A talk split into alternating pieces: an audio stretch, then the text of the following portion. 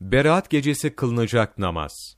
Bu gecede yüz rekat namaz kılınır. Bu durumda namazın her iki rekatında bir selam verilir. Her rekatta Fatiha'dan sonra on ihlası şerife okunur.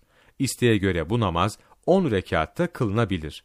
O zaman her rekatta Fatiha'dan sonra yüz ihlası şerif okunur ve on rekatın sonunda bir kere selam verilerek namaz tamamlanır. Bu şekilde kılmak, bütün müstehap namazlarda rivayet edilmiştir. Selef radıyallahu an bu namazı kılar ve buna hayır namazı derlerdi.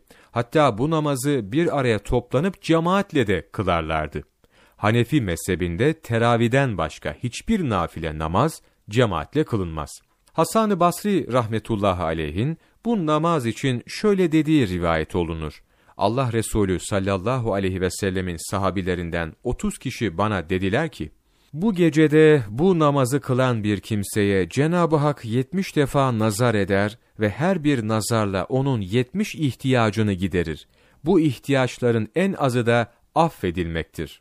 Hüccetül İslam İmamı Gazali rahmetullahi aleyh İhya-i Ulumiddin 1. cilt 555. sayfa Berat gecesinde ne yapmalıyız? Gündüzünü mutlaka oruçlu geçirmeliyiz. Hazreti Ali Keremallahu veçheden Şaban'ın 15. günü oruç tutun, gecesinde kaim olun mealinde İbn Mace bir hadis rivayet etmiştir. Hüccetül İslam, İhya-i Ulumiddin, cilt 1, sayfa 556.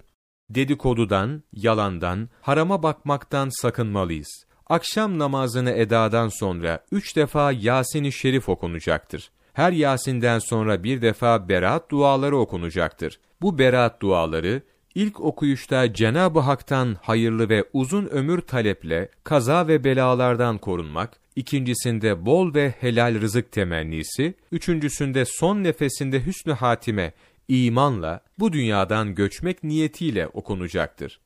Ömer Muhammed Öztürk, İbadet Takvimi ve Dualar, sayfa 62, 28 Nisan Mevlana takvimi